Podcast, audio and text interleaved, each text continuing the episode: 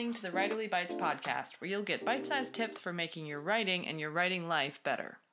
I'm Blair Hurley, and I'm a novelist and a creative writing instructor. You can find more about me at blairhurley.com and on Twitter at bhurley. You can follow news about the podcast on Twitter at Writerly Bites. This week's writing tip is Dialogue is like a horse race. A wise creative writing teacher once explained to me why the scene I had written wasn't working.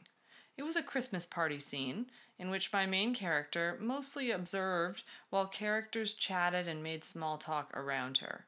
The scene was heavy on dialogue, but most of the dialogue, my teacher explained, was only serving one purpose. Small talk was small talk, exposition was exposition, character establishing moments were establishing character. Each line of dialogue did one job, took its sweet time, and then moved tediously on. The scene was taking 10 pages, and it was getting nowhere fast.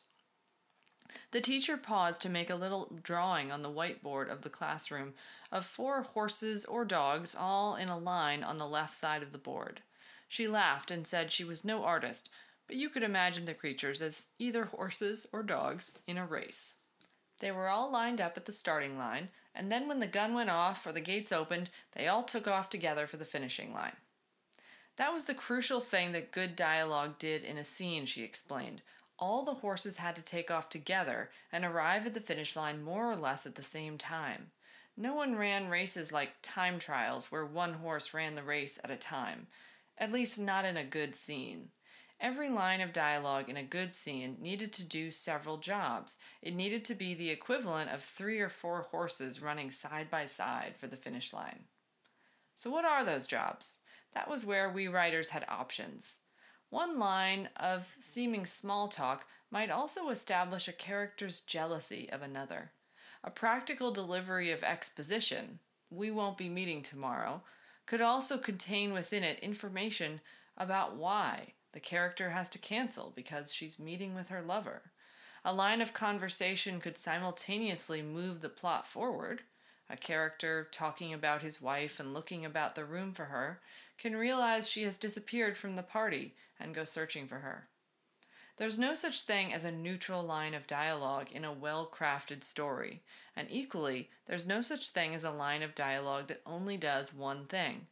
Consider the classic short story by Raymond Carver, What We Talk About When We Talk About Love. As two couples engage in small talk about their past relationships, we're also learning important things about the cracks in each of the couple's marriages. As the character Mel tells a story about a touching romance between an old couple, we also are getting his very old fashioned views on love and romance, and his furious, aggressive rage directed at his ex wife. As Terry talks about an abusive past boyfriend, we learn about her views on love and also hear the fundamental disagreement between her and her husband, Mel. Buried within those deeper messages are also practical moments of stage direction as characters keep the booze flowing and time passes in the room. No line of dialogue is wasted in this extraordinary story. This week, Go through a scene of dialogue in your story and make sure every line is carrying more than one jockey across the finish line. Is it furthering the story, deepening our understanding of the character, revealing some new depth or tension between characters, providing some crucial backstory or present stage direction? And is it also something that someone would really say in the current context, in the current mood? Make sure every line is carrying your story swiftly to the finish line of the scene.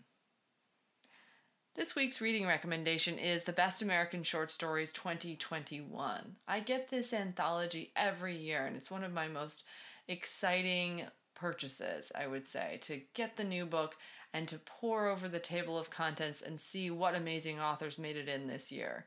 I love seeing old favorites, but I'm also always wildly excited to see new names that I've never heard of before and that I want to get to know better. Each story is maybe surprising, different, strange. I might not always love every story in the anthology, but that's kind of the uh, roll of the dice that we get with any short story anthology. But every one in there is always a mastercraft in some element of technique that I want to learn from. So, when it comes to my reading as a student of writing, I think this anthology is the most important book I buy every year. This year's collection has really been great. It's it's surprising and strange and there are some really powerful barn burners of stories in there, so I highly recommend this year's collection. Thanks for listening. The Writerly Bites podcast will be back with micro tips to make your writing better. It's produced by me, Blair Hurley. Please rate and review us on Apple Podcasts and visit the website at writerlybites.com. Email me at writerlybitespodcast at gmail.com with your favorite tips or questions about the writing life, which I'd love to tackle in future episodes.